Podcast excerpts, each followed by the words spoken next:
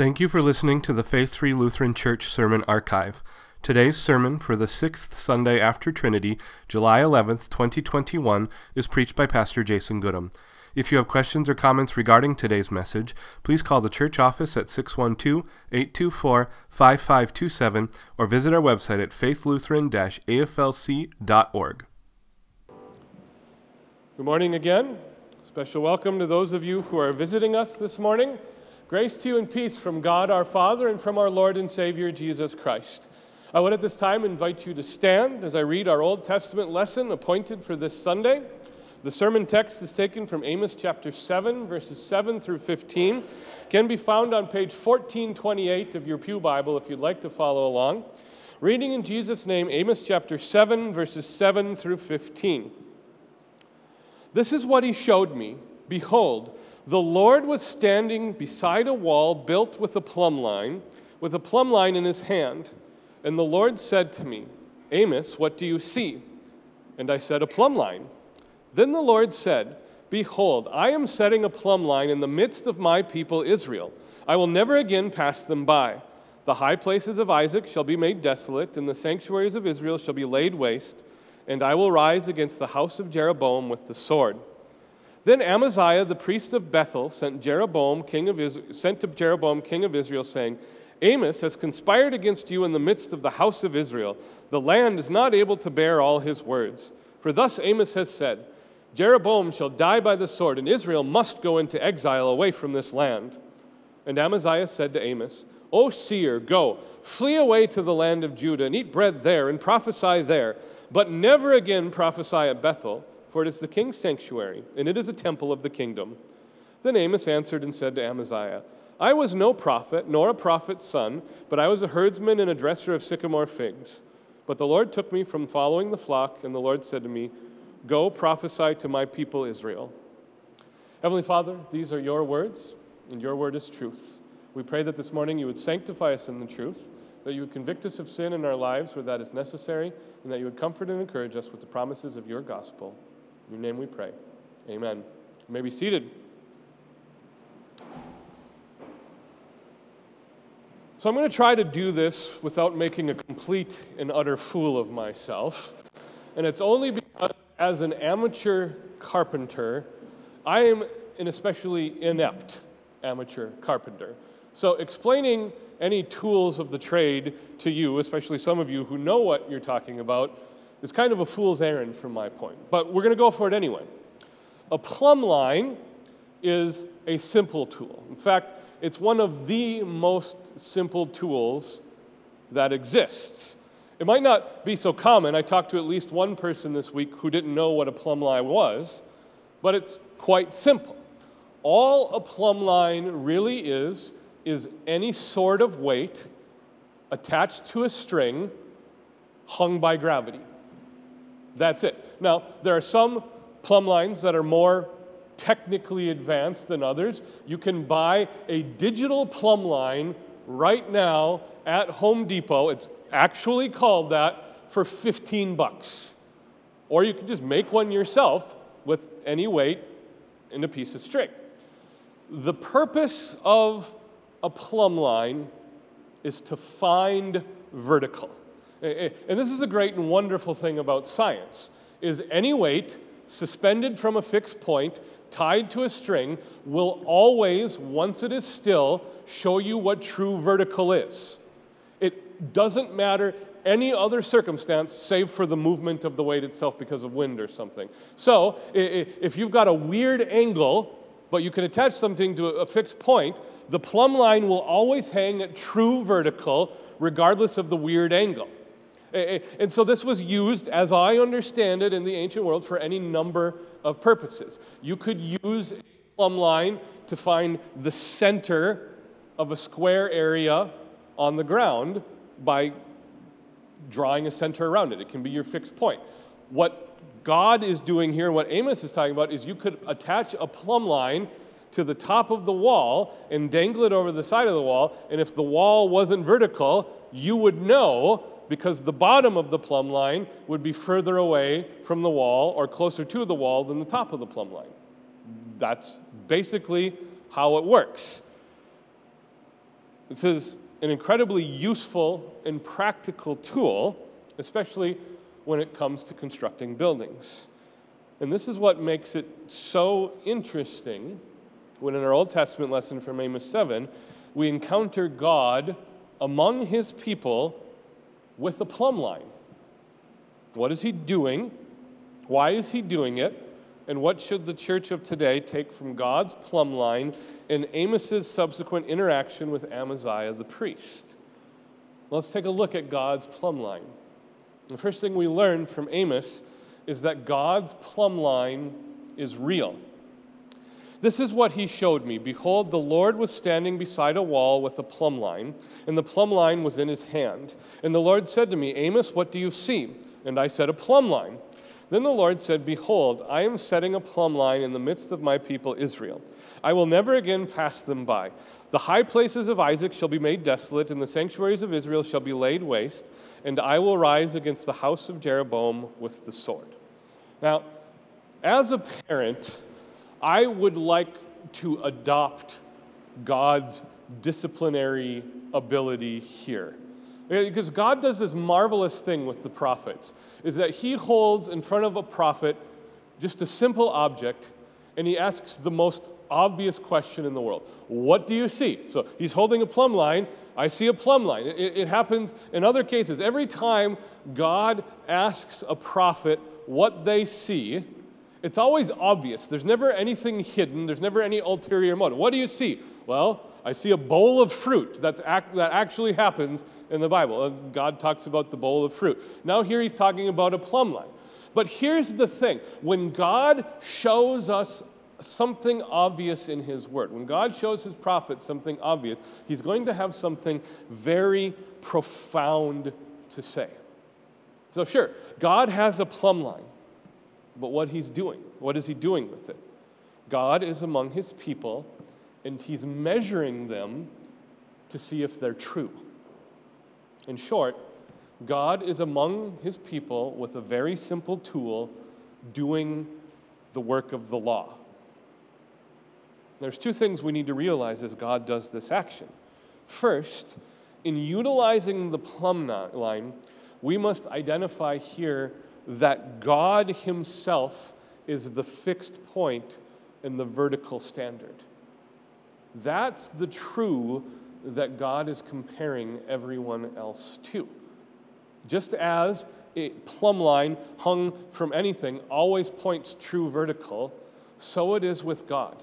Anything compared to God will be compared to something or someone that is perfectly upright perfectly vertical, perfectly holy.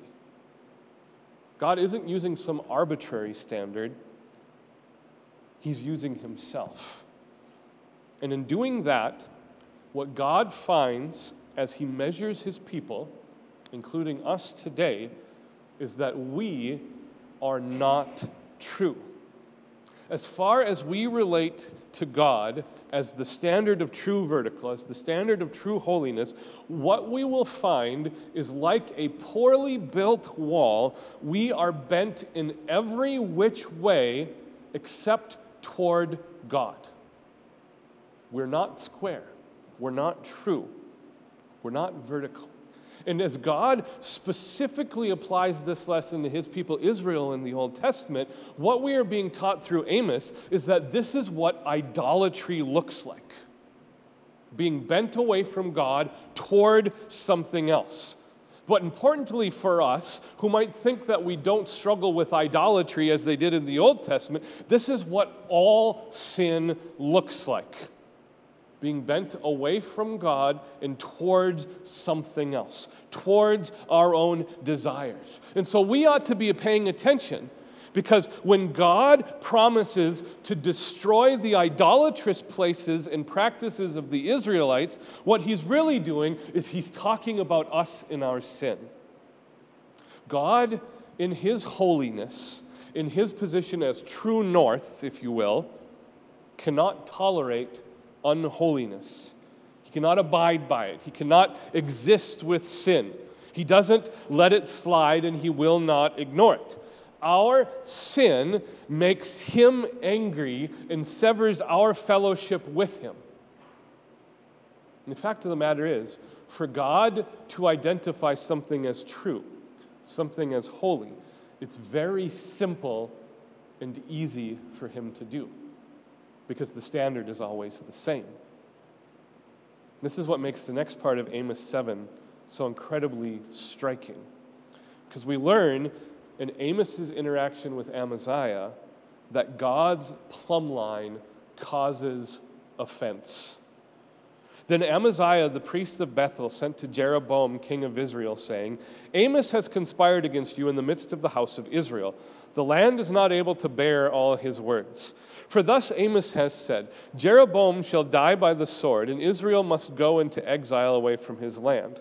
And Amaziah said to Amos, O seer, go, flee away to the land of Judah, and eat bread there, and prophesy there, but never again prophesy at Bethel, for it is the king's sanctuary and is the temple of the kingdom. Something very interesting has happened here in Amaziah's speech. Amos' vision of God and of the plumb line was the straw that broke the camel's back for Amaziah the priest. Amos's vision in preaching of the vision of the plumb line sent Amaziah over the edge. He'd had enough of all this bad news. And we would expect Amaziah to say something like this Give me some good news. What you're saying isn't true. You're not being honest in what you're saying, Amos. Tell us the truth about who we are. Stop pointing out the negative. But Amaziah doesn't once contradict Amos's message. He says it's too much for the land to bear. He doesn't deny who Amos, who Amos says the Israelites are, who God says the Israelites are. He just doesn't like it. So the real offense here isn't Amos's preaching against sin.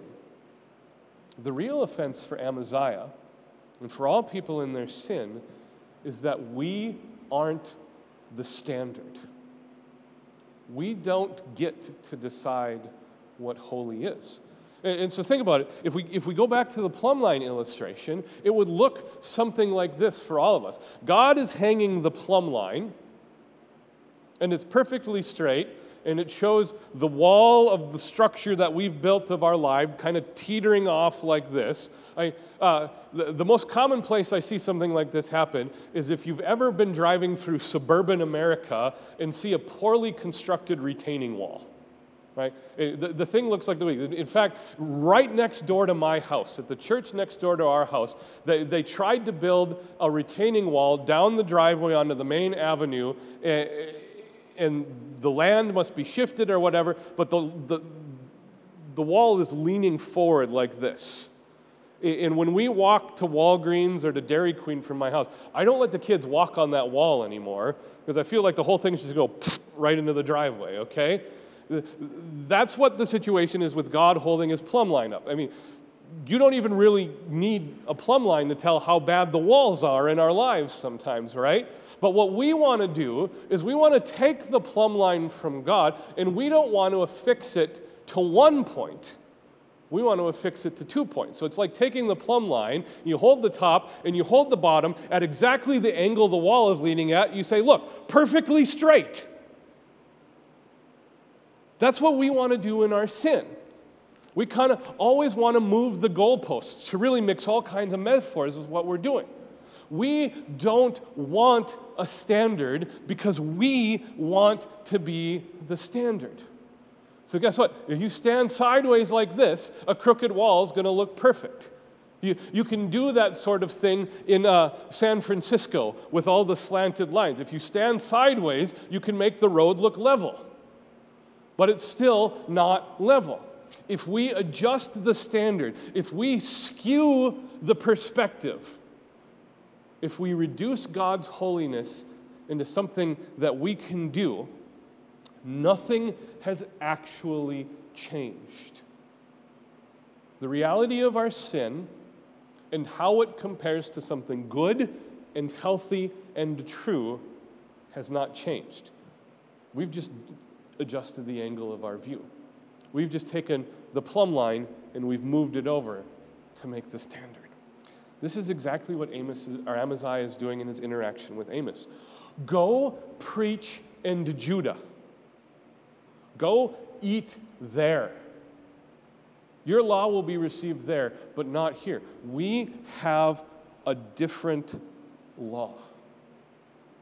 When we react, when we bristle, when we chafe at God's law, whether it's being delivered from Scripture or being delivered from Scripture by someone else, we are turning ourselves into Amaziah.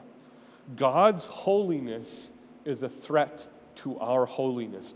God's righteousness is a threat to our righteousness. But more importantly, and more directly to our situation, God's sovereignty is a threat to our sovereignty. So, what's the answer to all of this? But maybe even more importantly, what's God's answer to all of this? And what we learn from Amos's last words in this section is that God's plumb line is a necessity. Then Amos answered and said to Amaziah, I was no prophet, nor a prophet's son, but I was a herdsman and a dresser of sycamore figs. But the Lord took me from following the flock, and the Lord said to me, Go, prophesy to my people Israel. Amos's answer to Amaziah is incredibly instructive how we respond to our own sinfulness and struggle against our own sin. Basically, Amos says to Amaziah, Look, man, I didn't choose to do this. This wasn't my idea. This is what the Word of God says, and I'm compelled to speak it. And we're left at the end of this exchange, maybe having Amaziah ask the question, Why? Why are you so compelled to speak this message? And that's what takes us back to the plumb line. Because it's true. That's why we speak the Word of God. That's why we apply the Word of God, because it's true. So now here's a question for reflection for all of you right now. Is that where you stand with the Word of God right now? It's hard enough to stand for the Word of God in a community and in a culture that doesn't value the truth and even and often is offended by the truth. But we're not talking about that. We're not talking about the world beyond the walls of this church right now. We're talking about you and God personally. Are you in a place right now where you are willing to let God's Word speak truth about your sin into your ears? and into your mind and into your heart? An honest answer from any one of us will likely be yes and no. The spirit is willing, but the flesh is so, so weak. As Christians, we want God to speak truth to us. As sinners, we cower at the truth. We shun the truth. We flee from the truth. And so the reality is for us right here and right now, we need the plumb line of God's Word. We need the plumb line of God's Word not only to identify our sin, not only to identify how far bent away we are from true vertical, but we also need God's plumb line because it delivers to us the lifeline of the gospel. God in his absolute truth hates sin. He condemns it, he judges it, he even executes punishment against it. But God, in his absolute truth, does something else about our sin. He dies for it. He takes care of our sin to the point that it no longer belongs to us, it belongs to Jesus. And the great and glorious news of the gospel is not that God tolerates our sin or ignores our sin or somehow has lowered his standards about our sin. The great and glorious news of the gospel is that God has taken care of our sin so that it is no more. And in doing so, God is still there measuring us with His plumb line. But as God's plumb line, His Word, evaluates us by God's standard, God evaluates us by the standard of Jesus Christ in our place. The message of the gospel isn't just that God has forgiven your sins, He has, and it's awesome. But that might leave us with the notion that we still need to figure it out. That we're starting with a clean slate, but every time we sin, it's going to jeopardize where we stand with God. No. The message of the gospel is also that you are considered holy by God because Jesus stands in your place. You are covered with Christ's holiness. When God hangs his plumb line next to you, you who have been baptized into Christ, you who have been clothed with the righteousness of Christ, you who have been washed in his blood, stand true. That plumb line hanging perfectly vertically next to you because Jesus stands true. And that leaves us with one last effect of God's plumb line. Since we no longer cower away from the measurement of the law, and since we no longer run away from God's holiness, we can stand there to trace that plumb line all the way back to its source, back to that fixed point, and it directs us back to who God is. This allows us to see the law not as a threat, but as a guide which reveals God's character and his will for his life. It turns out that that plumb line is also an indication of how God wants us to lead our lives. You ever want to know what God's will is for your life? It's kind of simple. Don't have any other gods. Don't misuse the name of the Lord. Remember the Sabbath to keep it holy. Honor your father and your mother. Don't kill. Don't commit adultery. Don't steal. Don't bear false witness against your neighbor. Don't covet. These are the boundaries God gives for us as we love our neighbor, and they are God's will for our life. But in being directed back to God and to His holiness, it also reminds us that the God who is holy, the God who is perfect, the God who is almighty, is the same God who pours out the gospel.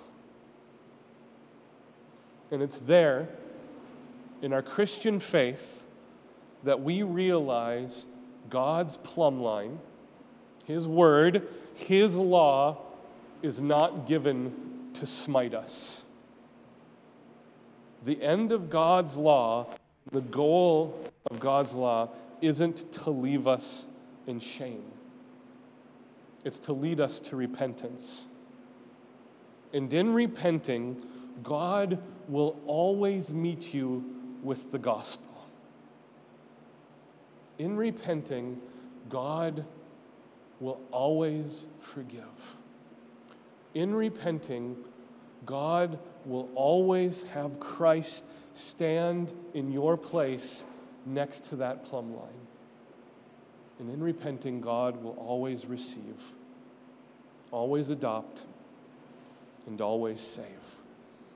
And that's why, even though they weren't a part of our Old Testament lesson this morning, Amos has wonderful words right after that.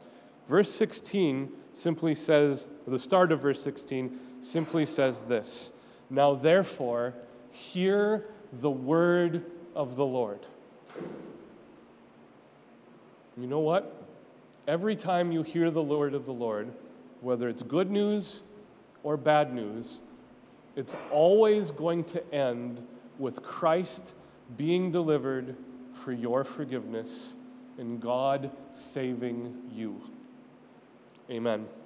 And now, may the peace of God, which surpasses all understanding, guard your hearts and your minds in Christ Jesus our Lord. Amen.